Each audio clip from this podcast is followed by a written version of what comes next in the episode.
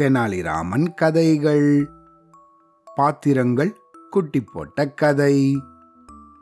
விஜயநகரத்துல கண்ணாயிரம் அப்படின்னு ஒருத்தர் வசிச்சுட்டு வந்தாரு. அவரு வட்டி தொழில் நடத்திட்டு வந்தாரு. ஆனா இவரோ மக்கள் கிட்ட அநியாய வட்டி வாங்கிட்டு வந்தாரு. இதை தெரிஞ்சுட்ட தெனாலிராமன் இந்த ஆளை எப்படியாவது நயவஞ்சகமா திருத்தணும் அப்படின்னு திட்டம் போட்டாரு. இந்த கண்ணாயிரம் வட்டி தொழில் கூட சேர்ந்து பாத்திரங்களை வாடகைக்கு விடுற தொழிலும் செஞ்சுட்டு வந்தாரு. இந்த விஷயம் தெனாலிராமனுக்கும் தெரிஞ்சிருந்தது. ஒரு நாள் இந்த கண்ணாயிரத்தை போய் பார்த்து தன்னோட மகனுக்கு காதணி விழா நடைபெற இருக்கிறதாகவும் அதுக்கு சில பாத்திரங்கள் வாடகைக்கு வேணும் அப்படின்னும் விழா முடிஞ்சதுக்கப்புறம் திரும்பி கொடுத்துடுறேன் அப்படின்னு சொன்னாரு. அதன்படியே கண்ணாயிரமும் பாத்திரங்களை தெனாலிராமனுக்கு கொடுத்தான். அதுக்கப்புறம் சில நாட்கள் கழிச்சு தெனாலிராமன் அவர் வாடகைக்கு வாங்கிட்டு வந்த அந்த பாத்திரங்கள் கூட இன்னும் கொஞ்சம் சின்ன சின்ன பாத்திரங்களையும் சேர்த்து அந்த கண்ணாயிரத்துக்கிட்ட திருப்பி கொடுத்தாரு. இதை பார்த்த அந்த ஆளோ நான் பெரிய பாத்திரங்கள் மட்டும்தானே உங்களுக்கு வாடகைக்கு கொடுத்தேன்? இந்த சின்ன சின்ன பாத்திரங்களை நான் உங்களுக்கு கொடுக்கவே இல்லையே அப்படின்னு சொன்னான் அதுக்கு தெனாலிராமனோ உங்களோட பாத்திரங்கள் எங்கள் வீட்டில் இருக்கும்போது குட்டி போட்டுடுச்சு. அதையும் உங்ககிட்ட சேர்த்து கொடுக்கறது தானே முறை. அதனால தான் அதையும் சேர்த்து எடுத்துட்டு வந்தேன் அப்படின்னு சொன்னாரு. இதை கேட்ட இந்த கண்ணாயிரம் ஆஹா இவன் சரியான வடிகட்டுன்னு முட்டாள் போல இருக்கு அப்படின்னு நினச்சி அட ஆமாம் ஆமாம் நீங்கள் சொல்கிறது சரிதான். இந்த பாத்திரங்களை நான் உங்ககிட்ட கொடுக்கும்போது அது குட்டி போடும் தருவாயில தான் இருந்துச்சு அப்படின்னு சொன்னாரு. அப்படி சொல்லிட்டு தெனாலிராமன் கிட்ட இருந்து எல்லா பாத்திரத்தையும் வாங்கிட்டான் ஆளு இது நடந்து சில மாதங்கள் ஆச்சு. அப்புறமா ஒரு நாள் தெனாலிராமன் இந்த கண்ணாயிரத்தோட கடைக்கு திரும்பவும் வந்தாரு. அங்க வந்து என்னோட வீட்டில் விசேஷம் நடைபெற இருக்கு. அதனால மன்னரும் அரச பிரதானிகள் கூட அதில் கலந்துக்க போறாங்க. அதுக்காக தங்க பாத்திரங்களும் வெள்ளி பாத்திரங்களும் எனக்கு வேணும் அப்படின்னு கேட்டாரு. ஏற்கனவே தான் கொடுக்காத குட்டி குட்டி பாத்திரங்களையும் தெனாலிராமன் கொடுத்தாரு தானே?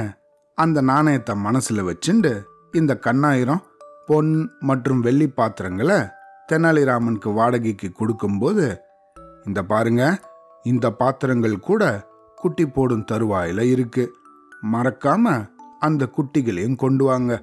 சரியா? அப்படின்னு சொல்லி இந்த பாத்திரங்களை கொடுத்தாரு. தெனாலிராமனோ சரி அப்படியே செய்கிறேன் அப்படின்னு ஒத்துண்டு அந்த பாத்திரங்களை தன்னோட வீட்டுக்கு எடுத்துட்டு போனாரு. தன் வீட்டில் அந்த விசேஷமும் நல்லபடியா நடந்தது. மன்னர் அரச பிரதானிகள் எல்லாரும் வந்து அந்த விழால கலந்துட்டாங்க இதெல்லாம் நடந்து இன்னும் சில மாசங்கள் ஆச்சு. ஆனா பாத்திரங்களை தெனாலிராமன் கண்ணாயிரத்துக்கிட்ட திருப்பி கொடுக்கவே இல்லை.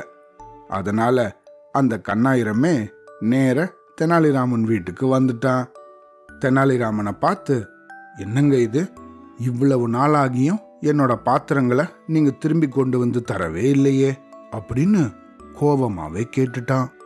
இந்த கண்ணாயிரம் தெனாலிராமனை இப்படி கேட்டதும் அதை ஏன் கேட்குறீங்க நீங்க வருத்தப்படுவீங்கன்னு தான் நான் உங்களை பார்க்கறதுக்கு வரவே இல்லை. உங்களோட பாத்திரங்கள் குட்டி போடும் நிலைமையில இருந்துச்சு தானே? அதுங்களுக்கு ரொம்ப உடம்பு சரியில்லாம போயிடுச்சு. அதனால எல்லா பாத்திரங்களையும் வேற ஒரு ஊருக்கு நல்லா வைத்தியம் பார்க்கறதுக்காக அனுப்பி வச்சிட்டேன். அதனால தான் அந்த பாத்திரங்களை உங்களுக்கு திரும்பி கொடுக்க முடியல அப்படின்னு சொன்னாரு. இதை கேட்ட கண்ணாயிரம் என்னையா யார்கிட்ட விளையாடுற? பாத்திரங்களுக்கு உடம்பு சரியில்லாம போகுமா? வைத்தியம் பார்க்க அனுப்புவீங்களா? அப்படின்னு ரொம்ப கோபமா கேட்க ஆரம்பிச்சிட்டான். அதுக்கு தெனாலிராமனோ எங்க பாத்திரங்கள் குட்டி போடும்போது அதுங்களுக்கு உடம்பு சரியில்லாம போகக்கூடாதா?